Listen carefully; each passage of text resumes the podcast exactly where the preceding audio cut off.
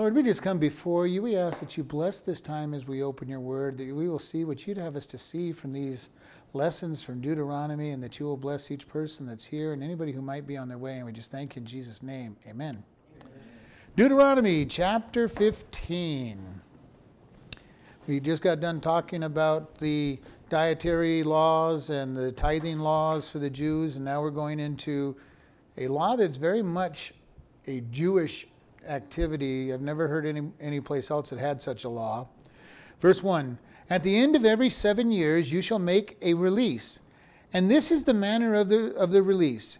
Every creditor that lends aught to his neighbor shall release it.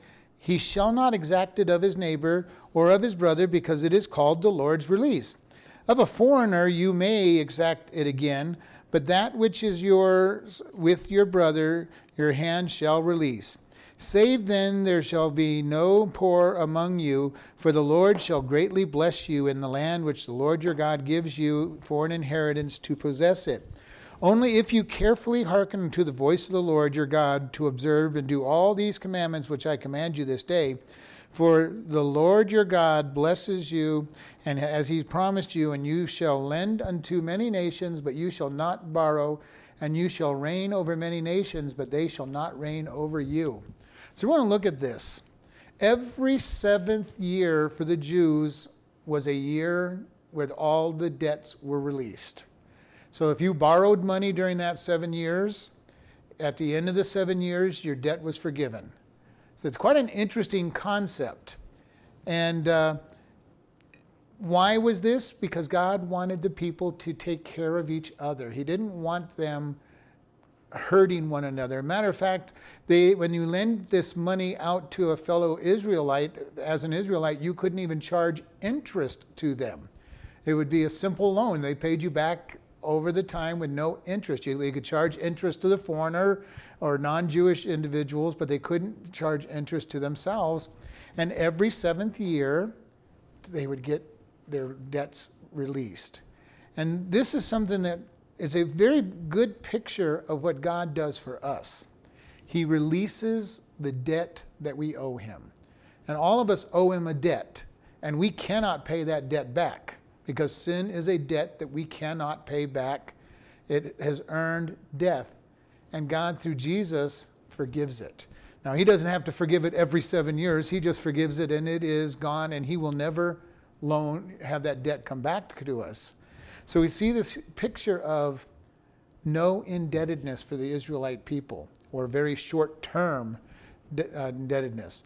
In Israel, there wouldn't be any 30 year house loans or even 15 year house loans because at the end of seven year the loan was paid was released no matter how much you had left on it and this is what he's saying that you if you lend to your brother it shall be released and you will not go back and say okay I, I, let it go in the seventh year. Now you owe me the money. They, they couldn't come back and say that it was re-owed. Mm. And that's what it says in, in, at the end of that. You shall not exact it of his neighbor or his brother because it is called the Lord's release.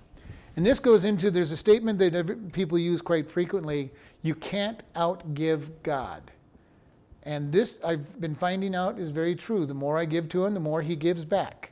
And I've known people, or have read of people anyway, maybe not known them, but read of people who really gave and gave to God, and God just kept. You know, they're handing they're handing it to God by the shovel loads, and He's dumping it in by the dump truck loads back on them. It's an amazing thing that God does, and He says, "You're going to care for one another, and I will be the one that blesses you." When they were forgiven these loans, God says, "I will take care of it. You will be blessed," because He said, "When you get into the promised land." In verse four, He says Save when there shall be no poor among you, for the Lord shall greatly bless you in the land which, you, which he gives you. God's plan when they got to the promised land, the land flowing with milk and honey, would be that there would be no poor. No poor to be taken care of, no, nobody with need. Now we know they didn't keep God's rules and they had the famines and the, and the poverty. But you know, we have this to look forward to when we enter into heaven. We get the new heaven and the new earth. It will be a perfect environment again. And just think what that would be like. You know, you want you want to eat. There's plenty of food all over the place. The the, the trees are growing. The the vines are growing. You can eat whatever your heart desires because it'll be in plenty, just as it was in the Garden of Eden, and no, no death, no decay. That says the tree of life produces its, its fruit in its season, in its months, and there's going to be that tree to eat. There'll be plenty. The, we're given the picture of the child eating the, eating the fruit at the uh, hole of a asp and not having to worry because there's not going to sting and bite them anymore a perfect environment where we can be free without worry and no debt, no struggles, no need for worry because God is the one providing everything. And you know, that happens for us as Christians even today if we're willing to trust Him. He will provide what we need. It's amazing to me when I especially this last three years before I got the job at the prison, people would always be coming up to, especially family. Well, how are you going to do this? How are you going to pay this bill? How is it, how are you going to handle this? I'm going, God will take care of it. And God took care of it. And it's amazing, the more we trust and just have confidence in Him, the more we see Him work. And this is something I want to challenge everybody to do. Listen to God, be willing to obey. Don't be foolish with your money and just throw it away wastedly, but give it to the poor, give to the church, give to the ministries. Use it and watch God work because He promises He will. He and He is perfectly able to make it happen. And it's, it's always been amazing to me to watch the way God works in my own life and to have read the different testimonies of this. And the one I love to tell is at Dallas Seminary when it was first starting. They were in financial trouble, and, they, and all these big name people that write all the books that, that we now study from were all in the president's office praying for God to, to meet the financial need. And one of them said, God, you own the cattle on a thousand hills. You know, uh, says, why don't you sell a few and send them our way? And they get a knock on the door, and I've told the story, but and the and the secretary goes, excuse me, and they go, we're, we're, we're in real deep prayer right now. We need we need to. Well, there's this gentleman out here who insists on seeing you, and they go, okay, send him in. He goes, well, I'm a I own such and such ranch, and I just sold a bunch of cattle, and I wanted to give the money to the seminary. you know, it's amazing what God can do, will do for us when we just have faith in what He can do. And doesn't necessarily mean He's going to give us everything we want, because everything we want is probably not good for us. He'll give us what we need. And oftentimes He throws in wants just for good measure just as any parent would. I want to give you something that's special. Not just, you know, none of us, when we raised our kids, if we could afford it at all, just gave them a roof over their head, food on the table, and and a minimal amount of clothes on their back. We gave them uh, games and toys to play with. We, got, we bought them an occasional really nice outfit that they wanted just because they wanted it, even though it wasn't a practical thing. God does the same for us at times. He just says, okay, let me just bless you with this, and gives you something above and beyond the needs. He is not looking at us to be penniless and poor. He wants to give us blessings.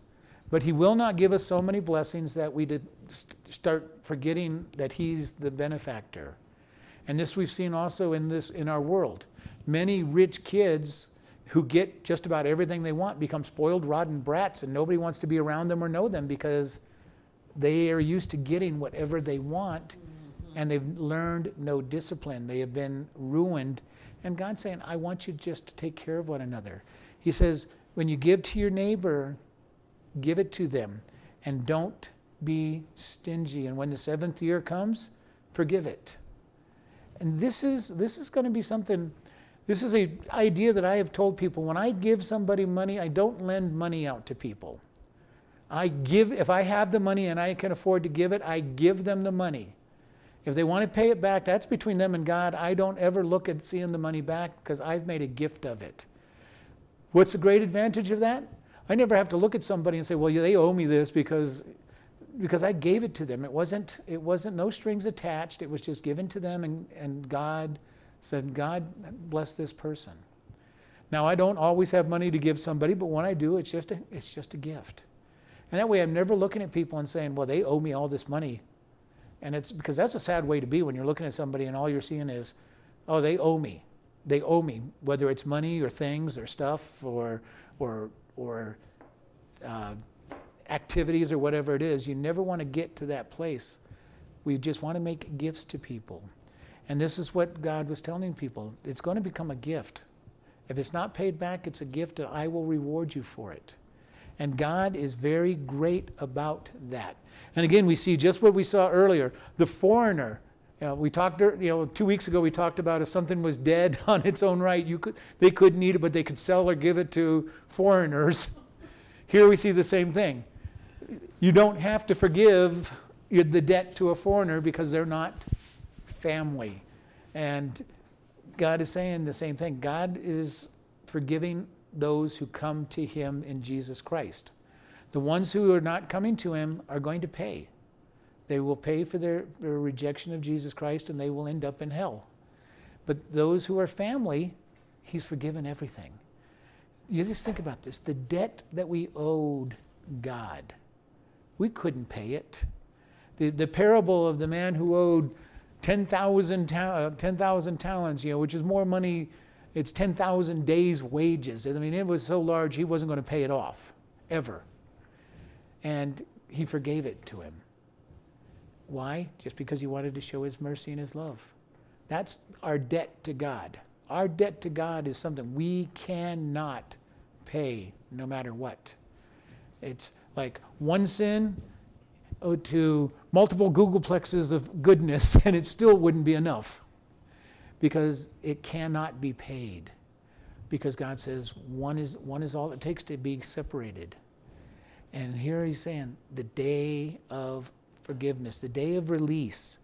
And it says that there will be no, peop- no poor among you if you pay, in verse 5, if you carefully pay attention and hearken to the word of the Lord his commandments, keep his law, keep his word.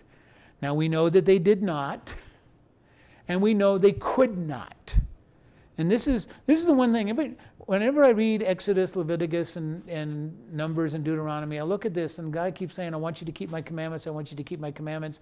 I want you to keep my commandments. If you can keep my commandments, you're going to get these great blessings. And yet we know there was no way they could keep his commandments. Now, there were times when they did a better job than others. People like Josiah, Hezekiah, Daniel, when they ran the country generally with righteousness, and the people did better at keeping the commandments, but they never kept all the commandments, and they could not keep all the commandments. Which also shows you God's grace in action with them when they couldn't keep all the commandments, and yet He still blessed them because they had the right general attitude. And that's how he looks at us. When we're living our daily walk with him, he knows that we cannot walk perfect. He knows that. And yet, because of his great mercy, he does not judge us. He, through his grace, he gives us blessings because he knows that we cannot keep all the commandments. Now remember, we always think of this, the Ten Commandments, but there's 613 commandments in all that God gives. And I'm trusting that the Jews knew how to count them up because I've never tried to count them, so I'll just trust their count. They, this is their expertise to count laws. so I'll, I will trust that they are right, that there are 613 of them. But there's no way that every law could be kept. And then when Jesus intensifies them, he says, even if you think about breaking it, you've broken the law. If you thought about adultery, you thought about lust, you thought about lying, you thought about being angry so much that you wanted to murder somebody, as far as God's concerned in your mind, you have crossed the line into sin. And having said that, we always are careful. It doesn't mean that the consequences are the same.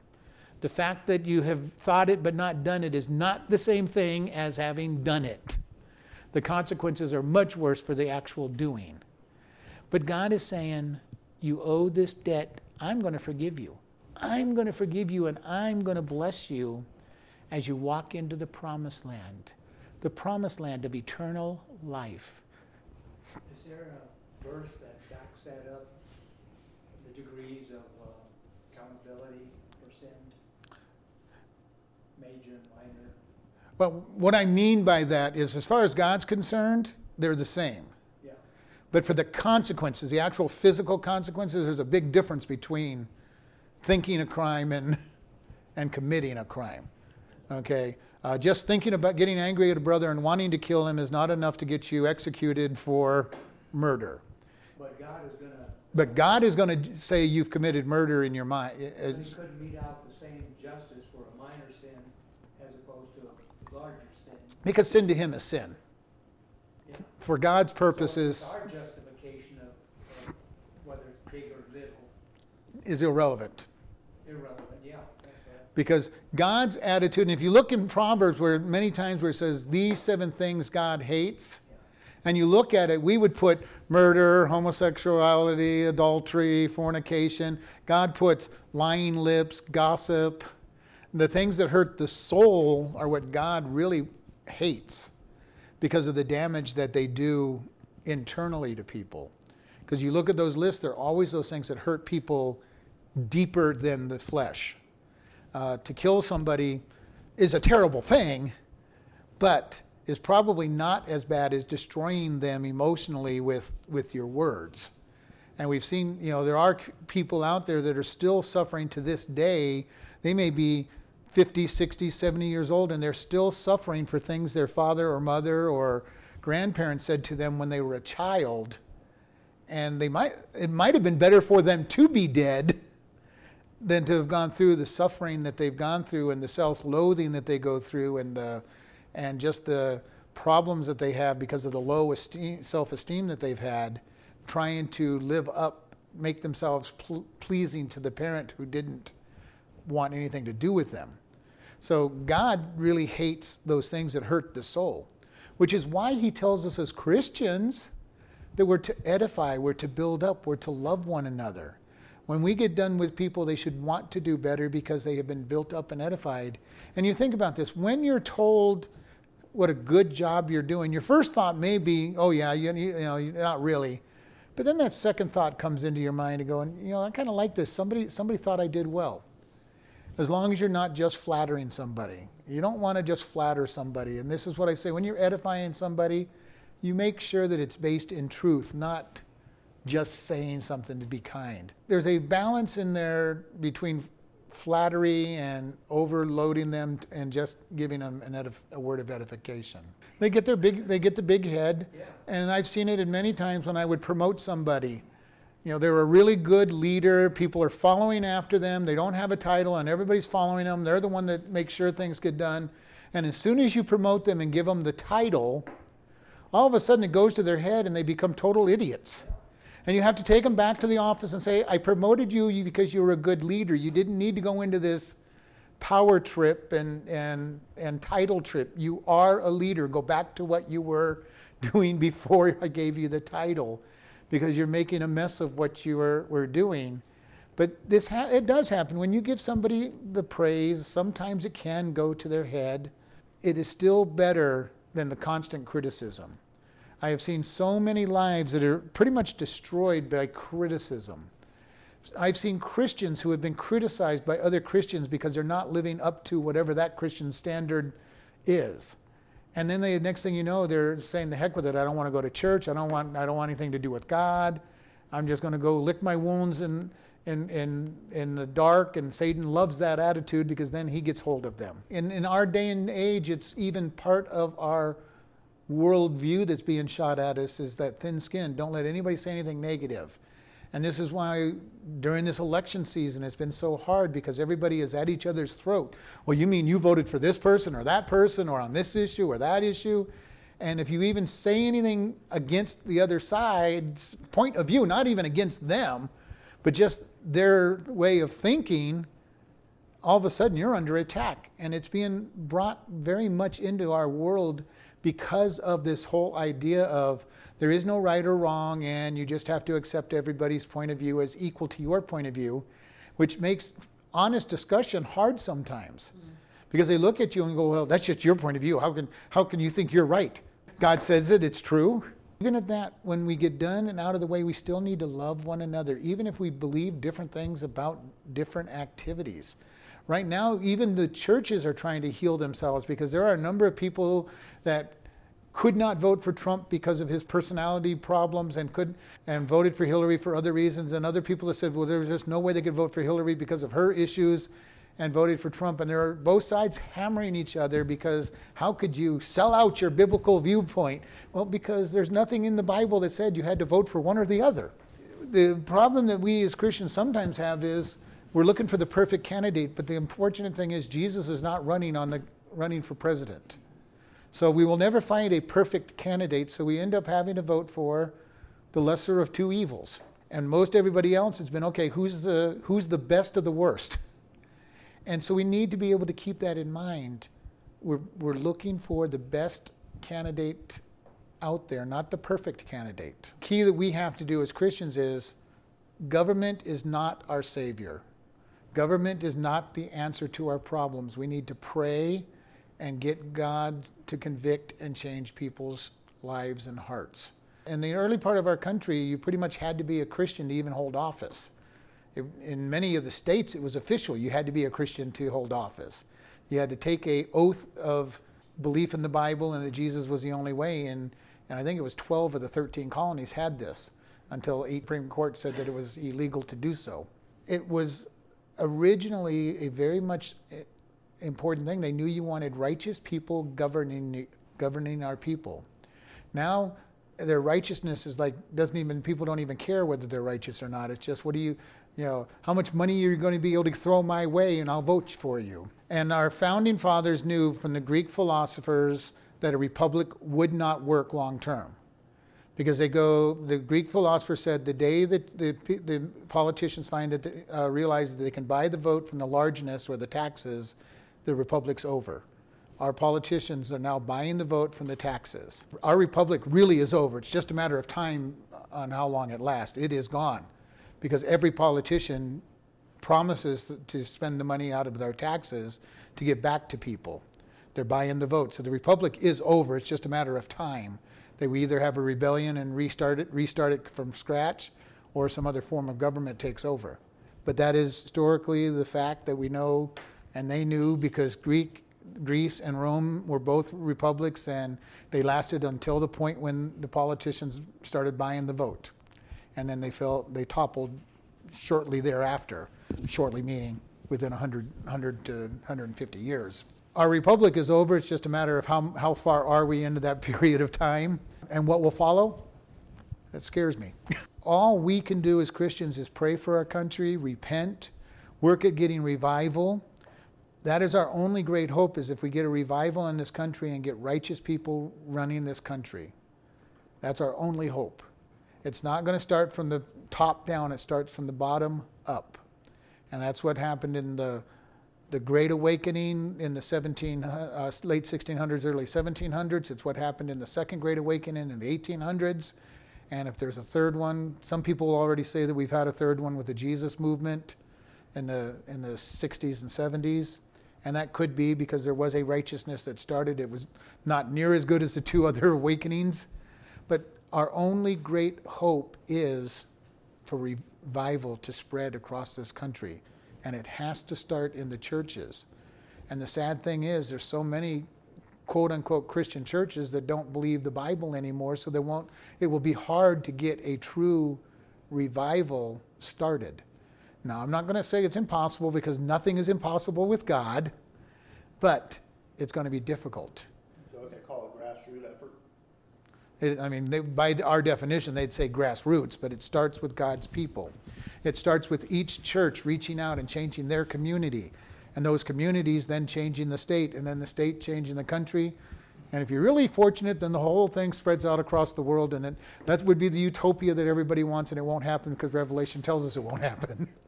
But that is the ultimate of the, the great, greatest revival. All of this comes down to God forgiving our debt. And this picture that he gives it was Israel forgiving the debts. And he says, if you obey me, you won't have poor. You won't have poor in your land. Now we know Jesus said to to the uh, to the Judas when he said the, the ointment should have been sold and getting the money given to the poor and all he wanted was the money in the bag so he could take it. But and Jesus' answer to him was, you will always have the poor. We will always have the poor until when the new heaven and new earth comes along and everything's perfect. We have our ownership of things and we will have plenty of food, plenty of everything, and not have to worry about it. And that's ultimately where there will be no poor, because the poor will already have been taken care of. And God will be dealing with everything in a brand new start. And then Jesus, then in verse 6 it says, For the Lord your God blesses you as he has promised you, and you shall lend to many nations, and you shall not borrow. You shall reign over many nations, but they shall not reign over you. The first half of this has been pretty much the tradition for the Jews is they have been the money lenders for they they are known for handling their money well because God has blessed them. Plain and simple, God has blessed them. It's not necessarily from any great smarts that they have. It is just God blessing them. And for the most part, they have not been reigned over, other than the period of the judges where they back and forth because of their sin and through various kings.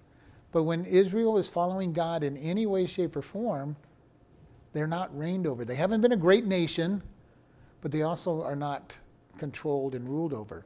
Even in the days of the Roman Empire, they capitulated to Rome and, and had a lot of rights under Roman, Roman government. They still got to worship God at their temple in the first part of the Roman Empire because they had surrendered to Rome and Rome gave them a lot of extra rights. Because usually they conquered the people and said, You're going to worship Caesar. But they had the right. They worshiped their God. They worshiped in, in their way. They weren't ruled in, a, in an oppressive way. Yes, Rome, they were, they, Rome was over them. They taxed them and all of this, but they gave them a lot of freedom within that. When they went into Babylonian captivity, the people were spread all over the, all over the world, and they still kept their Jewishness. They still worshiped God. They still honored God, and they were being blessed by God because of their following, the ones that followed Him. This has been something that we've seen over and over and over again in their history. And they don't lose their identity, they stay as Jews. And so God has said, You will. And if they had been very obedient to God, they would have had none of those times of, of lapse during the, during the judgments. And God still does the same thing with us. He says, We are special. We are going to, we're going to be blessed when we follow Him. When we disobey, He disciplines us, but there's still that love and that kindness. Have you noticed when you are being disciplined by God, you still have that peace that passes understanding deep down? It may be kind of lost, you may be a little more fretful than you should be, but there's deep down, you still have God in your life, and there's still that deep passion and understanding that God is in control. And this is the wonderful thing about being a Christian is that we have what what we're told in the New Testament a peace that passes understanding. Why do we have that peace? Because God's in control. Because He's in control, I don't have to be threat, fretful about what's going on in my life. Because ultimately, He's the one that controls everything. And all I have to do is be confident that He's in control.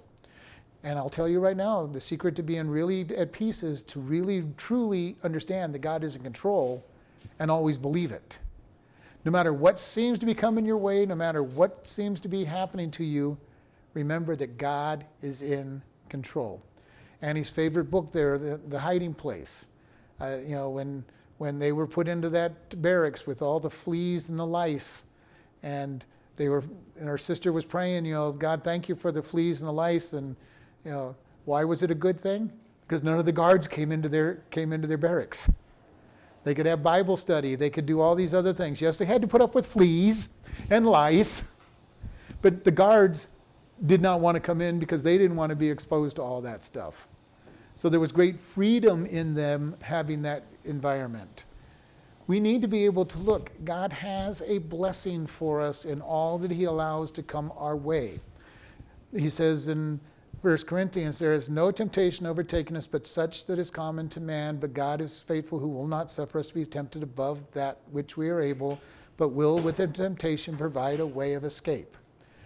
Everything we go through is common. Satan's lie to us is, you're the only one that this ever happens to. And we've all been there at some point in our life where we've made a mistake and we get the pity party of, well, nobody's going to like me if I do this because, man, I'm the only one that's ever gone through this.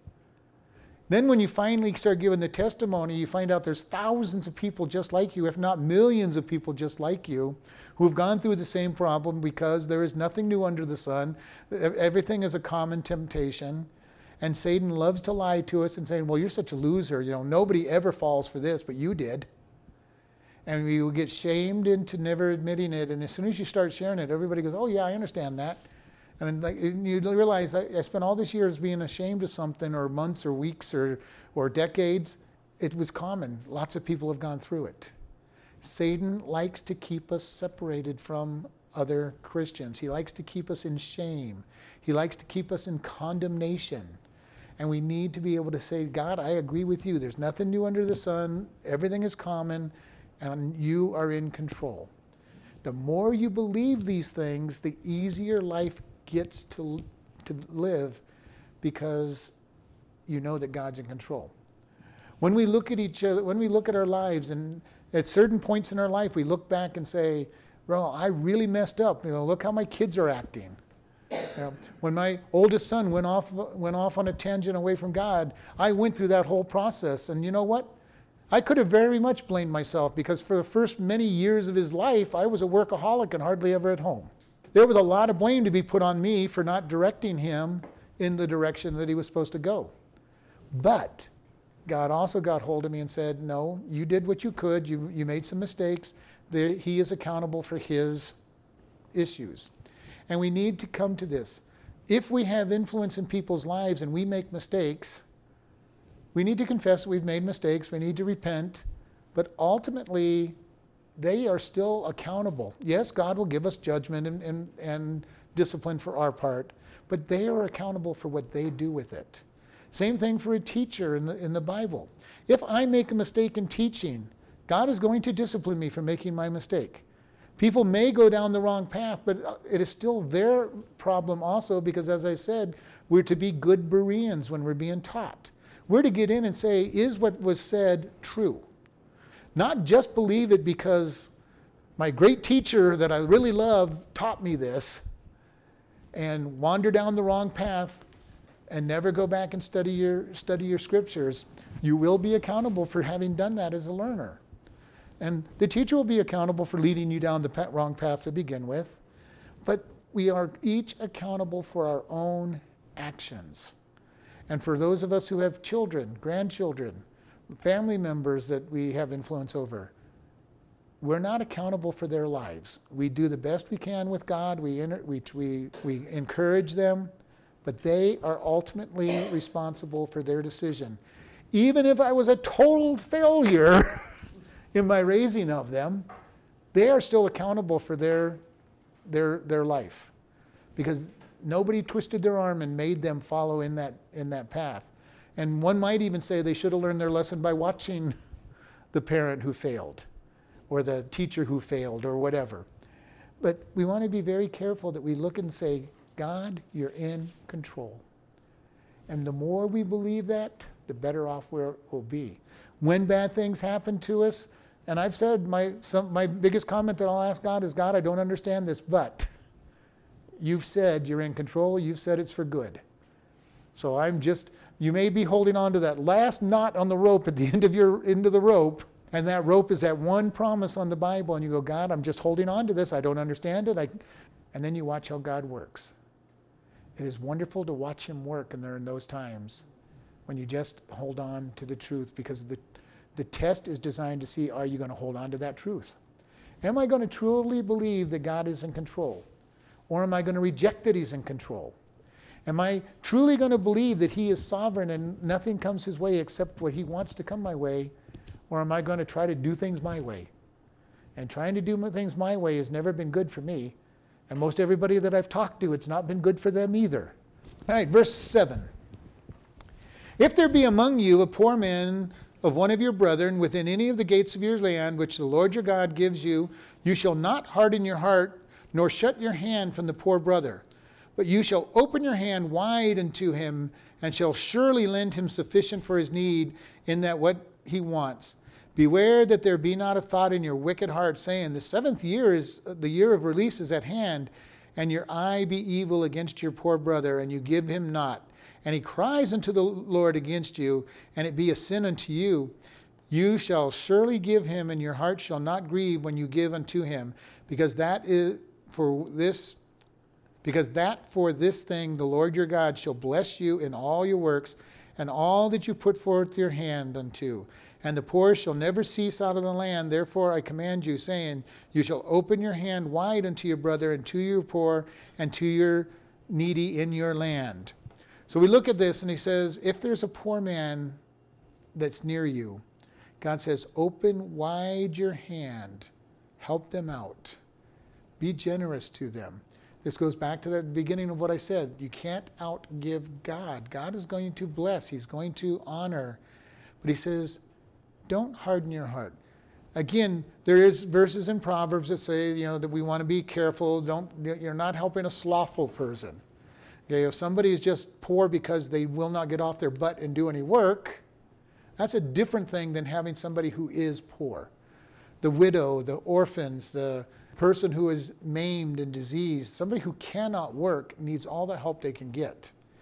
And what we're seeing in our day and age, there's a lot of people who should be able to work and they've got their hands out all the time for those are not the ones that are they're not even really poor eh, by full definition because they could get out and work. And our government is building this mentality up of hold your hand out and get get money. The whole system is designed in this way and people are now in this place where it is a, entitlement mentality that people have. I'm alive, so I'm owed things from everybody else. But he says, Open wide your hand to him that is in want, because God is blessing. Even at this, when I was living in Sacramento, a lot of people would ask me when I was teaching Sunday school, What do you do with all these panhandlers that want money? I'm going, well, if God can, tells you to give, give with a clean heart. If they get, if you give to the wrong person and you had the right heart attitude, God's going to bless it, bless you, and, and they will have to answer to God. Mm-hmm. It, it really comes down to what is our attitude. Am I giving to somebody because I feel I'm obligated to give them, or am I giving them because I think God wants me to give to them to bless them? If you've given because you think God wants you to bless them, then be my guest, give to your heart's content, and watch God bless you this has been my attitude over the years. If somebody has taken advantage of me, it's not my problem, it's their problem between them and God. Because I'm just going to be as kind as I can to them, as, as free as I can be. Between them and God, what they do with the money. Same thing when I give, a, give somebody something, I give them a gift. If they really didn't need it, then it's between them and God, and God will take care of their attitude, and God's going to bless me because I was being generous. And this is where I encourage people be very generous. Don't be wise, you know, don't be foolish. Don't necessarily help people who don't need need the help. And I've been sitting on benevolence committees many times. And it's amazing how many people you see every month with their hand out wanting money. And it's like, well, what are you doing to earn money? Well, I've got this uh, ankle that, that twinges me, or this knee that twinges me, or this, that, or the other thing, and I can't work.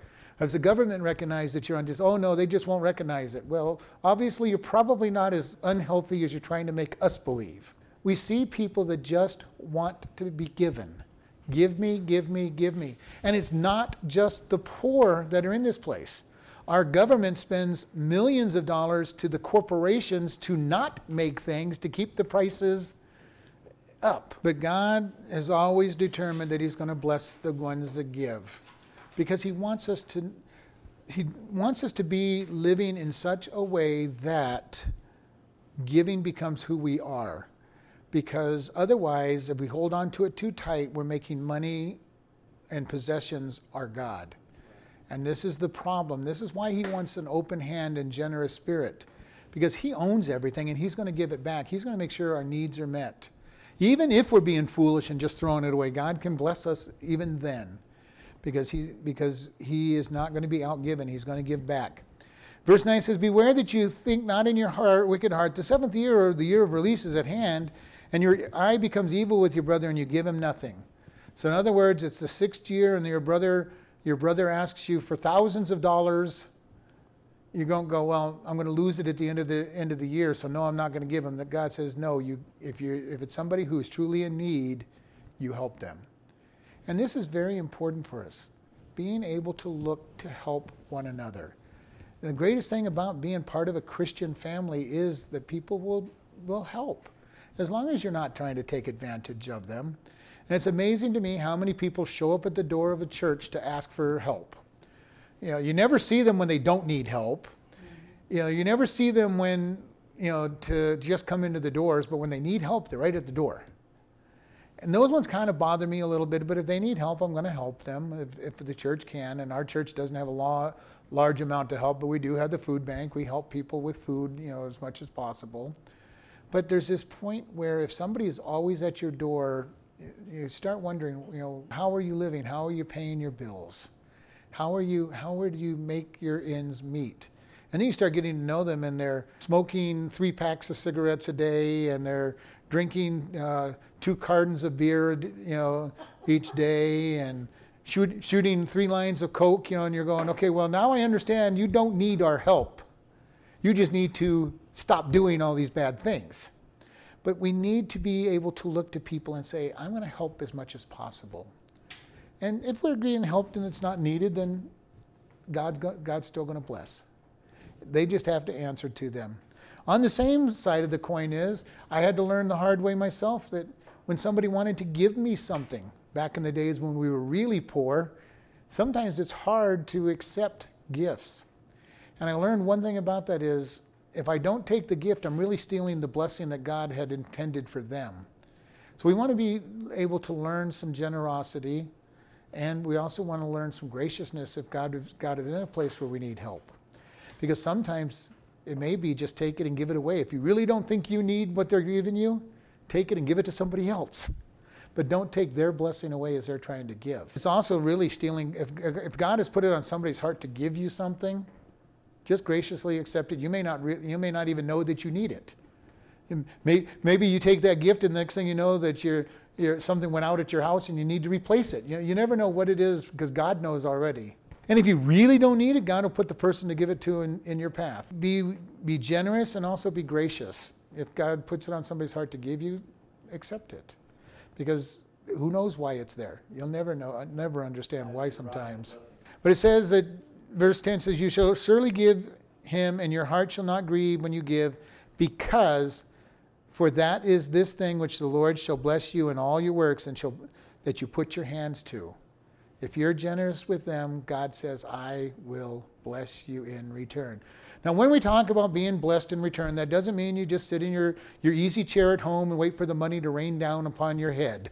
He says, and in all that you put your hand unto, God gives blessings. He gives the rewards. He gives the pay raises. He gives the increase in hours.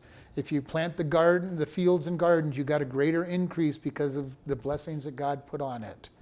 And it says the poor, then verse 7, 11, the poor shall never cease out of the land.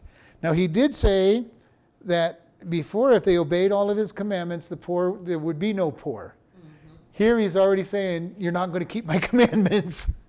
The poor will never cease to be there. He goes, I already know you're not going to keep my commandments. He didn't say it straight out, but you see that in here.